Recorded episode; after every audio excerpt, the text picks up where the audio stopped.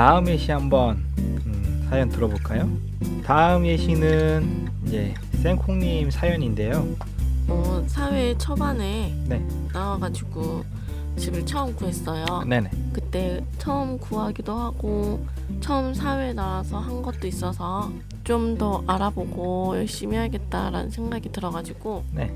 진짜 인터넷으로 열심히 알아봤어요. 전세가 뭐고 어떻게 해야 되고 어떠한 절차를 지내야 되고 그리고 부동산 가면 뭘 물어봐야 되는지까지 오, 했는데 다 했는데도 집주인이 바뀌면서 네. 소용이 없더라고요. 음, 그리고 1년마다 등기부 등본을 떼서 지금 살고 있는 집의 부채 유무를 확인해 볼 필요가 있다는 것도 알고.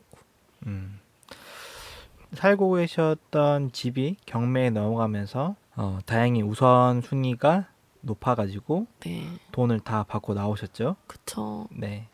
그렇게 나오셨는데 어, 그때 들어가셨던 집이 오피스텔이었나요? 아니면 아파트였나요? 아니면 빌라였나요? 어, 요즘에 새로 건축되는 빌라, 빌라가 아니고 원룸이었죠. 원룸. 네, 원룸 건물이었죠. 그 원룸 건물이 어, 어떻게 분류가 되냐면은 다가구 주택으로 분류가 됩니다. 다가구 주택은 우리가 알고 있는 원룸, 투룸, 뭐 쓰리룸, 또 아니면 투베이 이렇게 나와 있는 집이거든요. 이렇게 나눠지는 건물들을 우리가 볼 때 원룸이라고 하는 거죠. 원룸 건물이라고 하는 거죠. 원룸 건물 같은 경우에는 방이 어, 19개, 18개 정도 들어가 있습니다. 근데 각 방이 있지만 그 방의 주인은 딱 한 명입니다. 바로 맞아요. 생콩님 한 분. 생콩님이 어, 집 주인이라면은 생콩님이 101호부터 306호까지 방다 어, 집 주인이겠죠. 네. 그렇게 나눠지는 건데 어, 집이 경매에 넘어갔다. 그러면은 101호부터 306호까지의 그 사람들은 자기의 소유권 주장을 하기가 어, 없다는 거죠. 아, 그런 거죠? 왜냐면은 네. 왜냐면 그 집주인은 바로 생콩님이기 때문에 음, 101호부터 306호까지 등기를 하는 것도 아니고요. 따로 뭐 내가 등기 부상에 뭐 어떻게 나와 있다라고 나와 있는 것도 아니기 때문에 쉽게 말해서 생콩님 소유에 있는 여러 개의 방이 있는데 그 방을 하나씩 하나씩 네, 빌려주는 겁니다. 어, 그렇게 해서 들어가 있는 사람이 네, 101호부터 306호까지 사람이 되는 거겠죠. 그때 제가 알기로 그 건물 매매가액이 한 12억 정도 됐던 건물로 생각이 되는데요. 12억이요? 네. 12억 더 되지 않을까요? 음, 12억? 많이 잡으면 12억. 네. 아, 12억 정도 되고요. 대출이 5억 정도 있었던 것 같아요. 대출은 거의 한 5억이면 적게 융자? 들어가는 건데. 네. 대출이나 융자랑 같은 말입니다. 아, 채권 최고의 금액이나 다 같은 비슷한 맥락이라고 생각하면 되고요. 네. 그 건물 같은 경우에는 12억 정도 됐었는데 생콩님이 들어갔던 전세 금액은 얼마였죠? 6천. 6천만 원. 네. 6천만 원이라고 했는데 6천만 원은 이따가 알려드릴 건데 어떤 제도가 있냐면 최우선 변제 금액이라는 것이 있습니다. 최우선 변제 금액이라는 것은 여러 세입자들이 어, 그 집에 들어가 있었는데 경매에 넘어갔다. 근데 우선적으로 금액을 변제를 해주는 거죠. 이 최우선 변제 금액의 조건이 있습니다. 첫 번째, 확정 일자와 전입 신고를 마친 자. 아, 두 번째, 최우선 변제 금액 어, 범위 안에 들어가는 전세 금이어야지만이 어, 최우선 변제 금액을 받을 수가 있는데요. 인터넷에 최우선 변제금이라고 치면은 그 금액에 맞춰서 다 나오는데요. 최우선 변제 금액이라는 것은 나보다 먼저 대출을 받았던 은행이나 1번 1순위권자, 2순위권자, 3순위권자 101호, 102호, 103호보다 내가 순위가 더 느리더라도 수도권에 있는 9,500만 원 이하로 전세금이 들어갔던 사람은 3,200만 원까지 받을 수가 있고요. 저 그때 네. 어 4,100 이렇게 들어간 사람이 있었어요. 4,100만 원이면은 받을 수 있어요. 여기 천안에 네. 천하권은 이제 음, 4,000부터 하니까. 4,500으로 알고 있는데. 그래서 그 사람 못 받았는데. 잠깐만요. 그러니까 100만 원 차이로 못 받았어. 아. 그때가 몇 년도였죠? 2000 2013년 2014년도까지는 4천만 원이에요. 그러니까요. 2014년도부터 현재까지는 지방은 4,500만 원까지고요. 광역시는 6천만 원, 수도권 제외하고 어, 수도권에 서울 제외하고는 8천만 원까지 되고요. 100만 원 차이로 받고 못 받고가 되는데 불쌍하다. 이런 집이 있어요. 보증금 총액 이 소액 보증금을 4,500만 원까지 하면은 받을 수 있는데 4,600만 원을 하는 집이 있어요. 그러니까요. 이건 뭔 심보인지 그러니까요. 그런 집들이 있어서 네. 이제 어, 간단하게 제가 설명을 드리자면 서울권에 있으신 분들 최우선 변제 금액 3,200만 원을 어, 경매에 넘어갔을 때 우선적으로 받고 싶다면은 9,500만 원 이하로 보증금을 들어가십시오. 그 다음에 수도권 서울 제외하신 분들은 8천만 원까지 들어가십시오. 광역시, 부산광역시, 광주광역시, 광역시에 있으신 분들은 6천만 원까지 들어가십시오. 기타 지방에 있으신 분들은 4,500만 원까지 들어가시면 되겠습니다. 음, 중요한 건 확정 일자와 전입 신고를 하여야 됩니다. 네. 하려면 뭐가 필요하냐면 계약서를 들고 가시면 됩니다. 어디로요? 동사무소요. 자기네 동사무소로 가시면 됩니다. 알겠습니다. 생콩님 같은 경우에는 음, 집이 제가 알기로는 101호부터 306호까지 있는데 10개의 집이 아마 전세로 채워져 있었을 거예요. 저 들어갈 땐 네. 저랑 한 집밖에 없었어요. 아, 그랬구나. 네, 다 월세였고. 근데 경매에 넘어갔을 당시에는 거의 다 전세였던 걸로 제가 기억되거든요. 그러니까 저희가 첫 입주였으니까 네. 한 1년 뒤에 주입주인이 바뀌었거든요. 네. 그 뒤로 이사를 아무도 안 하더라고요. 초반에 많이 하다가. 음, 그래서 다 이 집이 살만해서 사- 사는구나라고 생각을 했는데 다 전세로 들어와 있던 거죠. 초반에 이사를 많이 가는 이유가 뭔지 아세요? 왜요? 그거는 처음에 건축업자가 집을 만들어 놓고요. 다른 투자자들한테 집을 팔기 위하여서 다른 부동산이나 아는 사람들을 시켜가지고 사람을 채워넣습니다. 억지로 복비를 더블 따따블을 주면서까지 방을 빼주면 돈을 많이 주겠다라고 해서 무조건 손님을 사람을 다 집어넣습니다. 좀 더 비싸게 기존 시세보다 비싸게 넣어서 방을 채워놓은 다음에 다른 투자자들한테 먹이는 거죠. 아, 그래서 먹이고 나서 투자자들은 어 이렇게 세가 다 들어가 있네 이 정도 시세가 되는가 보다라고 생각을 해서 사는 겁니다. 그런 사람 사는 사람이 거의 대부분 공무원 하다가 또 아니면은 또 연금 받아가지고 그거 받아가지고 사는 사람들이 많거든요. 아 그래서 초반에만 음. 이사할 때 집 뭐 저쪽 몇개몇 개는 계약되어 있다고 음. 그래서 안심하고 있었거든요. 근데 거의 1년이 지나면 사람들이 싹 다 빠져나가죠. 네. 왜냐면 기존 시세보다 5만 원을 10만 원 더 많이 비싸기 때문에 다 나가는 겁니다. 아, 그렇게 나가면은 집주인은 이제 아, 똥줄에 타죠. 아, 속이 끓죠. 네, 똥줄에 타는데 그래서 집주인들은 더 이제 더 피가 말라가기 때문에 전세고 월세고 닥치는 대로 받기 시작하는 겁니다. 아, 집주인은 거의 이렇게 월세를 안 살아봤기 때문에 시세를 잘 모르죠. 아, 그리고 그래요? 그 지방에 있는 원룸 잘 안 사요. 지금 저희가 있는 천안 지역도 원룸 건물 주인들은 거의 다 천안 사람들이 아니에요. 50% 절반 이상은 거의 다 외지 사람입니다. 아, 인천 사람, 경기도 사람, 서울 사람입니다. 이렇게 다 이렇게 투자를 해놓고 그 사람들은 관리업체에다 맡겨놓고 그냥 자기네들은 돈 따박따박 들어오는 것만 받고 그냥 지내는 거죠. 좋다. 세입자들은 집주인의 전화번호도 모르는 상태로 그냥 이렇게 집이 들어가는 거죠. 어, 천안 지역의 뭐 유명한 음, 음, 부동산에서 어, 마음대로 이렇게 막 계약서를 쓰고 했다가 그 아, 부동산- 4층 부동산. 네? 4층. 4층? 4시 부동산. 네, 네. 아, 그 부동산에서 말이 많았죠. 저도 옛날에는 들었어요. 깡패 이용해가지고 사람들 쓰기도 하고. 어머. 어, 그 부동산에서 좀 말이 많았는데 자작년 2013년도에 경매에 넘어간 원룸 건물만 해서 천안시 성정동에서만 거의 한 다섯 채 정도 넘어갔었고요. 생콩님 사시던 집도 포함됩니다. 뭐 거긴 두 동이었는데 그거 다 맞아 다 다 한 번에 넘어갔어요. 음, 60가구. 아니 40가구. 그 옆에 옆에 있던 원룸도 있거든요. 같은 원룸 하우스라고 거기 넘어갔어요 이번에. 아, 넘어간 이유는 원룸이 비니까 부채가 많아지니까 어. 아니면 내가 돈을 먹고 튀어야겠다라고 생각하시는 분들이 뛸 수도 있고요. 네.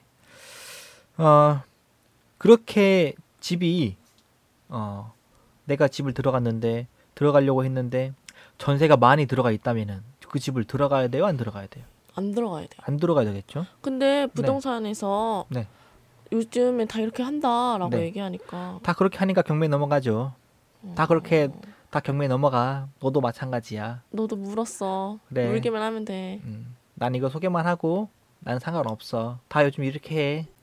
그렇게 경매에 넘어가게 되는 거죠. 그런 집을 피하기 위하여서는 어떠한 것이 필요하냐면 등기부등본을 뗀다 하더라도 101호부터 306호까지 그, 집, 그 집에 전세를 살고 있는지 아니면은 월세를 살고 있는지 때도 나오지가 않는다는 겁니다. 참 애매하죠. 이렇게 됐을 때 우리가 알려면은 뭘 해냐면은 부동산을 통해서 들어간다고 하시면은 어, LH에서 주로 사용하는 방법인데요. LH에서는 집주인과 중개사한테 도장을 받게 합니다. 어떤 도장을 받게 하냐면은 101호부터 306호까지 모든 층에 있는 모든 호수에 대해서 보증금, 그 다음에 월세 얼마 받고 있는지 총액을 다 적어라 적어라라고 하면서 표가 있습니다. 이 표를 작성한 다음에 이 내용이 확실하다라고 하면서 집주인 도장과 중개사 도장이 찍히게 되는 거죠. 제가 LH 한번 물어봤어요. 근데 어 어떻게 물어봤냐면 이게 혹시라도 다르면 어떻게 됩니까? 라고 물어봤는데 중개사에서 다 책임지는 거죠. 라고 하는 겁니다. 그래서 어, 네 알겠습니다. 라고 끊었는데 어, 그 표를 제가 어, 조금 수정을 해서요. 올려놨어요. 어디에 올려놨냐면은 어, 팟빵 팟빵 방송에 제가 올려놨습니다. 팟빵 방송 그것은 알고 싶다 검색하셔서 들어가셔서요. 어, 공지사항인가 옆에 보면은 제가 표를 하나 올려놨습니다. 어, 한글 파일이 아니고 JPG 파일로 올려놨는데 그거 보시고 그러한 내용대로 어, 작성하셔서 어, 받으시면 되겠습니다. 이 전월세 보증금 총액 표는 구글에도 안 나와 있거든요. 구글에도 안 나와 있고 오직 팟캐스트 팟빵 방송 그것은 알고 싶다에만 나와 있습니다. 거기에서 이제 다운 받으셔서 작성하시면 되겠습니다. 대충 봤을 때 건물이 한 10억짜리 건물이다. 10억짜리 건물이라면은 거의 대출은 한 6억에서 7억까지 다 받아져 있습니다. 70%까지도 대출이 되는 데가 있거든요. 그랬을 경우에 원룸 건물을 한 채당 5천만 원의 전세를 들어간다라고 했을 때, 어, 그 10억짜리 건물이 경매에 넘어갔다면 8억이나 9억 초반에 아마 거래가 될 확률이 큽니다. 어, 경매에 넘어갔을 때 거의 그렇게 되는데 한 7억 정도가 대출이 받아져 있다면은 원룸 건물 두 개가 전세로 들어갔다. 그러면 5천만 원, 5천만 원 하면은 벌써 8억이 되는 거죠. 8억의 경매에 낙찰되면은 제가 세 번째에 들어갔다라고 생각하면은 8억 5천만 원 어, 부채가 벌써 생기는 거죠 그 건물에. 그러면 8억이 낙찰되면 제가 5천만 원을 못 받는 게 되는 거죠. 그렇기 때문에 어떠한 건물이든지 어, 먼저 등기부 등본을 떼신 다음에 그 건물에 대출이 얼마만큼 들어가 있고 전세가 몇 개 들어가 있는지 확인하신 다음에 다 더해 보세요. 그래서 70% 80%가 넘어간다면 들어가지지 않는 것이 좋습니다. 더 간단하게 요약을 해드리자면 대출이 받아져 있는 건물이다. 그러면은 전세가 3개 이상이라면 들어가지 않는 것을 추천드립니다. 간단하죠? 네. 어, 부동산에서는 거의 이렇게 말할 거예요. 아, 요즘 다 이렇게 들어간다. 아, 내가 책임지겠다. 집주인이 다 책임진다고 합니다. 라고 하면은 집주인은 책임질 수 있는 게 없습니다. 경매에 넘어가면요. 책임지지 못했기 때문에 경매에 넘어가는 것이기 때문에 그러한 말들에 현혹되지 마시고요. 꼭 전월세 보증금 그 표에 작성돼 있는 내용들을 확인하시고 적어 달라라고 요구를 하십시오. 요구를 하면은 어, 부동산에서 해줄 겁니다. 근데 안 해주고 한다. 그러면은 지가 쫄리는 거죠. 그래서 그냥 부동산 나오시면 됩니다. 부동산 그거 하나만 있는 게 아니거든요. 부동산은 그 건물에 대해서 잘 알지 못하는 거고 그 다음에 주인도 알지 못하기 때문에 그렇게 행동하는 것입니다.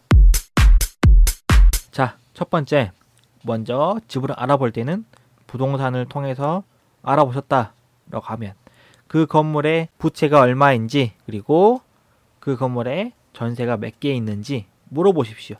물어보고 난 후에 저희 팟캐스트 팟빵 방송에 있는 그것은 알고 싶다 어, 보증금 총액 표를 가지고 작성을 하시면 되겠습니다. 작성을 해달라고 하고 계약을 하시면 되겠습니다. 전입신고와 확정일자에 대해서 궁금하신 분이 계시겠는데 그냥 간단하게 동사무소에 가셔서 전입신고랑 확정일자 하러 왔어요 라고 하면은 계약서를 들고 가시면 됩니다.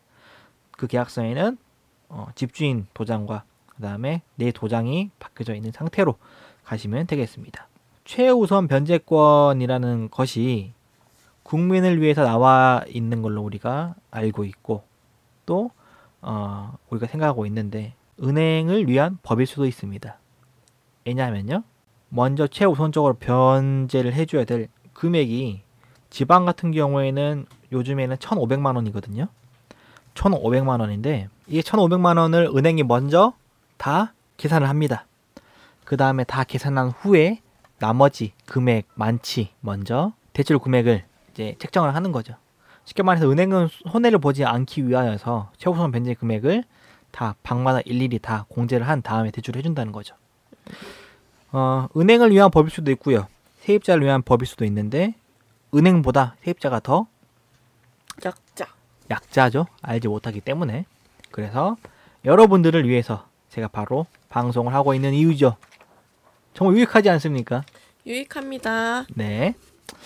아, 한 가지 예시를 하나, 하나 또 들어볼게요. 네. 생콩님 부탁드릴게요. 광역시가 아닌 지방에서 살고 있는 원빈과 이나영이 결혼을 하여 신혼집을 원룸 건물에 전세를 얻어서 신혼방을 구하게 되었습니다. 방은 투룸 방으로 6천만 원 전셋집을 구하게 되었는데 이사 후 바로 계약서를 들고 동사무에, 동사무소에 가서 전입신고와 확정일자를 받고 살다가 어느 날 경매 어느 날. 어느 날 경매에 건물이 넘어가게 되었습니다. 네네. 그런데 최우선 변제권에 포함되지 못하고 경매에서 우선순위도 밀려서 땡전 한 푼 못 받고 거리로 나오게 되었습니다. 어찌 된 일일까요? 어찌된 일일까요, 생콩님? 음, 6천만 원 받아서 그런 거 네, 아닐까요? 맞아요. 지방에 살고 있는 분이기 때문에 현재에는 4,500만 원까지 금액이 됐을 경우에 1,500만 원이라는 최우선 변제 금액을 받을 수 있습니다. 하지만 원빈과 이나영은 우선순위도 밀리고 1천만 원이 들어갔기 때문에 어, 최우선 변제 보증금 범위에 들어가지 않기 때문에 돈을 못 받고 나오겠다는 나오게 됐다는 이야기죠. 어, 실제로는 한 푼도 못 받고 나오진 않아요. 조금은 받아요. 100만 원에서 아. 150만 원. 이거는 이제 쫓아내기 위한 이사 명목이죠. 아. 안 그러면 자기 등에 집주인 건물에 칼침 꼽치니까. 네. 그래서 경매 받으시는 분들도 조심하셔야 될 게 전세에 많이 들어가 있는 집 경매 넘어가서 낼름 받으시면은 살다가 등에 칼침 한번 받을 수 있습니다. 어머. 네, 우스갯소리로 이제 부동산 업자들끼리는 하는 말인데, 그래서 저 네, 그때 새로 지, 경매 넘어가고 그 경매에서 사신 분이 네, 안 보이더라고요. 음, 그냥 문자로 여기 어디 어디로 찍어주고 여기로 계약서 보내달라고 뭐등뭐 보내달라고 했거든요. 네, 그래서 왜 안 나타나고 이렇게 하나 네. 했더니 등에 칼 맞을까봐. 그쵸. 칼 맞죠. 어, 전재산, 전재산이 10억인 사람이 10억이 날아가는 거랑 전재산이 4,500만 원이었는데 5천만 원이었는데 5천만 원이 날아가는 사람이랑 심정은 똑같죠. 음, 그쵸. 그러니까 절대 자기 동네에 있는 자기 지역에 있는 네 집에 아, 받지 마십시오. 네. 칼침 맞습니다. 주소지를 오지로 오지로 옮겨놓은 다음에 경매를 받으십시오. 네, 흥신소 물어봐서 칼침 넣을 수 있습니다. 와 무섭다. 어, 지역마다 서울, 지방, 광역시 이렇게 최우선 변제 금액 어, 범위가 다른 이유가 뭘까요? 음, 밀집돼 있는 사람이 많다 적다 이런 거 아닐까요? 어, 그것도 맞았다 할 수 있죠. 집 금액이 다르기 때문에 그래요. 지막에서는 원룸 건물 한 채가 뭐 10억, 12억 하겠지만 서울에서는 뭐 10억, 12억이면은 아파트 전세값 아니에요? 그 정도 안 하겠죠. 더 비싸겠죠. 원룸 건물이 땅값이 비싸니까. 아, 저희 부모님이 광주에서 돈을 엄청 이제 모은다고 모아가지고 아무 서울 어디 쪽에 가가지고 땅 사러 왔습니다. 해서 얼마 얼마 갖고 왔쇼? 이렇게 물어보니까 왜 저희 뭐 예를 들어서 1억 들고 왔습니다 했더니 뭐하러 광주에서 여기 올라가가지고 그러냐고 그냥 광주에서 살라고 거긴 무조건 기본 100억 단위래요. 기본 어머, 어머. 땅값 한 평당 천만 원이 넘어가기 때문에 뭐 1억 가지고 10평 사고 뭐 하겠습니까? 그래 그냥 내려가라는 거죠. 아. 억 단위는 내려가래요, 그냥. 지방으로 내려가래 다시. 아, 이야기도 안 섞고 그냥 그냥 가라. 예, 부모님 말로 빰 먹고 내려왔다고. 네. 개발 엄청 됐더라고요. 아깝다. 돈이 안 되니까 알바끼 할 수 있는 것도 아니고. 네, 신나는 퀴즈 타임 하도록 하겠습니다. 생콩님이 공부를 얼마만큼 잘하셨는지 한번 물어볼게요. 네. 네. 자, 1번 문제. 자, 9월 19일 날 아파트 전세로 이사를 하였습니다. 그런데 확정 일자와 전입 신고는 어, 며칠 뒤인 9월 25일 날 동사무소에 가서 했습니다. 그런데 알고 보니까 땡땡은행에서 근저당권 설정이 되어 있었습니다. 누구의 순서가 먼저 일까요? 근저당 잡힌 거 먼저입니다. 그러겠죠. 네. 간단하죠. 먼저 돼 있었으니까요. 네. 터를 조금 해드리자면은 주택 임대차 보호법상 대항력은 그러니까 맞서 싸울 수 있는 힘은 세입자가 주택의 인도와 주민등록을 마친 때에 그 다음 날부터 쉽게 말해서 이사를 하고 다음 날부터 대항력이 생깁니다. 설명을 좀 해드리자면은 어, 동사무소에 가서 전입신고와 확정일자를 받은 후 그 다음 날부터 있는 거겠죠. 근데 그 집주인이 그날 먼저 가서 계약을 한 날 대출을 먼저 받았다. 음. 그러면은 후선이로 밀려나게 되겠죠. 네. 그럼 특약에다가 뭐라 쓰면 좋을까요? 어. 집주인한테. 제가 만약에 세입자라면 이렇게 쓰겠어요. 계약금을 주고 받은 날 이후부터 예, 임대인은 임차인 몰래 상기 없이 다른 은행권의 대출을 아, 받아서는 안 된다라고 특약에 써놓으면 되겠죠. 써놓는다고 해도 네. 이돈 못 받잖아요. 써놓으면 계약이 무효가 되잖아요. 네. 그래서 잔금 치기 전에 확인해 볼 수도 있고 아니면 법무사 들어서 다 하기 때문에 어. 법무사가 미리 확인하죠. 그래서 거의 이런 식이에요. 대출을 받기 전이나 계약을 하기 전에는 법무사, 중개사, 그다음에 사는 사람, 파는 사람 싹 모여서 법무사가 서류를 다 작성한 다음에 그 자리에 있는 상태에서 이제 다른 법무사 직원에 소치킵니다. 그래서 바로 등기를 할 수 있게끔 잔금 칠 수 있게끔 어. 이렇게 하는 겁니다. 그 전에 임대인 뭐 집주인이 가서 대출을 받는 거를 방지하기 위해서요. 자, 2번 문제. 아, 임대차 계약서를 임대인과 그다음에 제가 만나서 직접 작성하면서 임대인이 주소를 지번까지만 기재를 하고요. 빌라 몇 동 몇 호까지는 기재를 하지 않았습니다. 이럴 경우 전입신고와 확정일자까지 받았는데 대항력을 취득할 수가 있을까요? 없을까요? 없습니다. 왜 없어요? 정확하게 몇 동 몇 호라고 해야 돼요. 네, 그래야 되겠죠. 네. 쉽게 말해서 쌩콩님이 뭐 주공 아파트 뭐라고만 적어놓고 동과 호수를 적어, 적어놓지 않았어요. 네. 그러면 주공 아파트가 다 쌩콩님 건 아니잖아요. 그쵸. 쉽게 말해서 네. 택배를 받을 수 있을 정도로 자세하게 적어놓아라. 어. 간단하죠? 네. 네. 자, 정리를 해보도록 하겠습니다. 첫 번째, 빌라나 아파트, 오피스텔, 주택 전세를 들어가기 전에는 꼭 건물 매매가를 확인하셔야 됩니다. 건물 매매가를 확인하려면 어떻게 알아보는 게 좋을까요? 인터넷. 인터넷 어디? 인터넷 법원 인터넷 법원에 가면은 날 수 있어요? 아니면 네. 인터넷에서도 시세가 보, 보이던데. 어, 등기를 떼면은요, 그 건물이 언제 지어졌고, 또 매매가 됐다면은 최근에 얼마에 매매가 됐는지 실거래가 신고가 되기 때문에 나옵니다. 하지만 옛날에 지어놓은 건물은 나오지가 않아요. 왜요? 그러겠죠? 네. 그리고 그 건축주가 그 건물의 주인이라면은 내가 얼마에 들여서 건축을 했다라고 안 나와요. 왜요?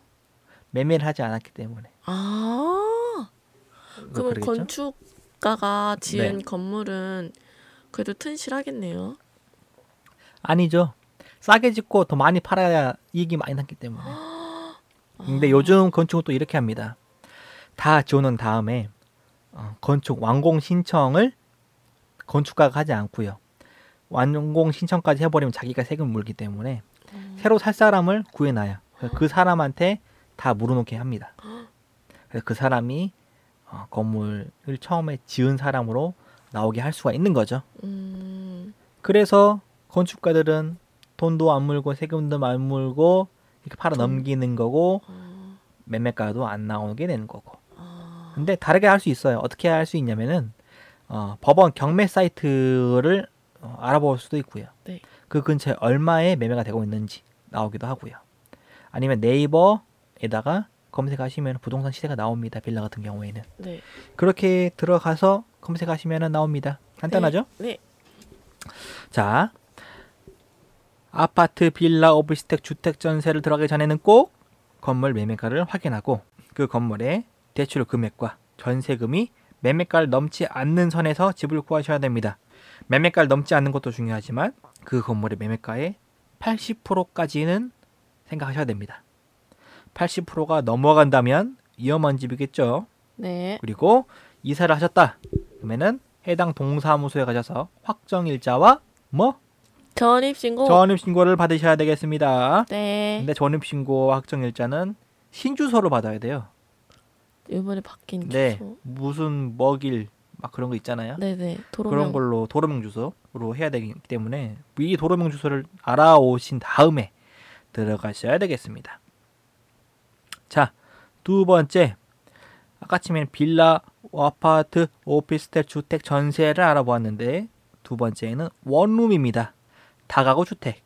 101호부터 306호까지 집중이 있는 한 사람인 건물인 경우에 들어갈 때입니다. 이런 경우에는 건물의 매매가를 확인하시고요. 101호부터 끝 호수까지 전 월세 보증금 총액 저희 팟빵 아, 그것은 알고 싶다의 페이지 들어오시면은 전월세 보증금 총액에 관한 표가 있습니다. 아, 그 표를 확인하시고 그 표에 다 작성할 수 있게끔 부동산한테 요구를 하십시오. 부동산이 그걸 적어주지 않는다. 다른 데는 다 원래 이렇게 한다. 이런 거 뭐 적어달라고 하냐? 라고 하는 사람은 그 집에 대해서 물건 분석이 전혀 돼 있지 않는 사람입니다. 그러면 그 집에 들어가면 안 되네요. 당연하죠. 근데 너무 들어가고 싶으면 어떻게? 너무 들어가고 싶으면 다른 부동산에 들어가세요. 그래서 어, 이 부동산 저번에 아까쯤 여기 부동산 갔다 왔는데 이 전월세 보증금 총액도 안 적어준다. 당신 적어줄 수 있냐? 물어보세요. 그러면은 해줄 수 있는 곳이 있습니다. 아니면 그 원룸 건물에 붙어 있는 임대 문의 적어져 있는 그 번호로 연락하세요. 집 주인일 수도 어. 있고 그 집의 담당 어, 주택 관리사일 수도 있습니다. 음, 그 사람한테 물어보면 됩니다. 그리고 꼭 웬만하시면 집주인 번호 알려달라고 하세요. 왜요? 왜냐고요? 중간에 중간에 주택 하- 관리하는 애들이 껴버리면요, 내가 요구하는 사항들이나 그런 것들이 하나도 집주인 귀에 올라가지 않습니다. 그래서 돈을 내가 따박따박 놓고 있지만 집주인하고 통화도 한 번 못하고 얼굴도 한 번 못 보고 넘어갈 수가 있습니다. 음. 그리고 집주인이 안 오고 할 때는 꼭 그 주택 관리하는 쪽에서 위임장이 있는지 확인하시고요. 다시 돌아가서 매매가를 확인하시고 101호부터 끝 호수까지 보증금, 전월세 보증금 총액을 확인하십시오. 그리고 등기부등본에 있는 대출 금액과 그 건물에 있는 전월세 보증금 총액하고 합쳐 보십시오. 그래서 보증금하고 그 건물에 있는 대출금하고 더했을 때 그 건물 매매가의 80% 미만이면은 전세를 들어가도 턱걸이다. 음, 최고 좋은 건 대출이 안 들어가 있는 집에 전세로 들어가는 게 제일 좋겠죠. 네, 저 아까 네. 얘기했을 때 집주인이 직접 집 구해준 그 집은 하나도 없었거든요. 그런 집은 정말 100개의 건물 중에서 한 두세 개 있을까 말까 음, 그런 집입니다.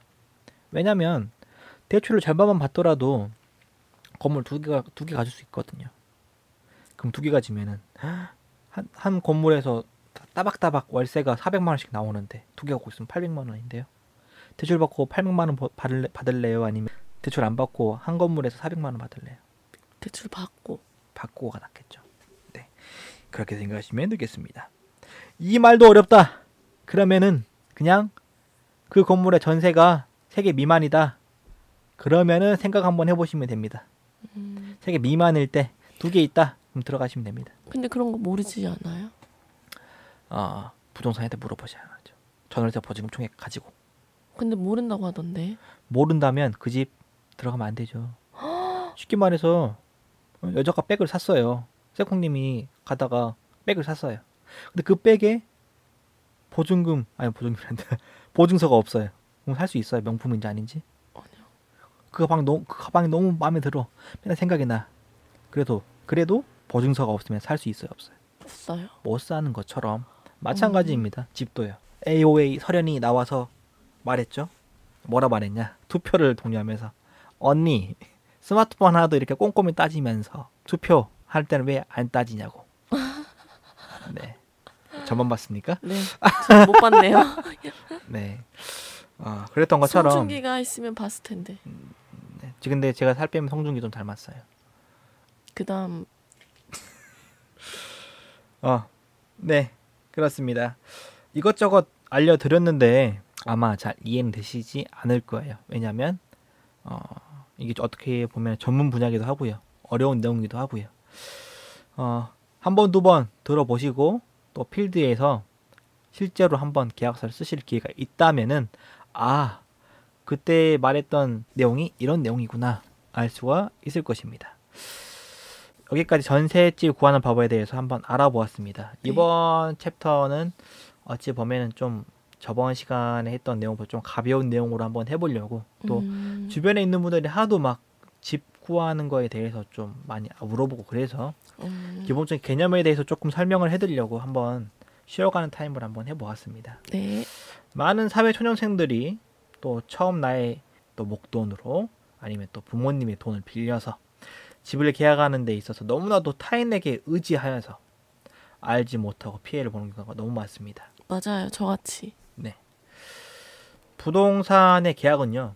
100만 원의 거래든 100억 원의 거래든 같은 계약서에 같은 방식으로 거래가 되고 있습니다. 음, 내가 사인하는 이 나의 이 사인이 나에게 권리가 될 수 있고요. 네, 나에게 대항력이 될 수도 있고요. 네, 나에게 의무가 포함되어 있다는 것을 잊지 마십시오.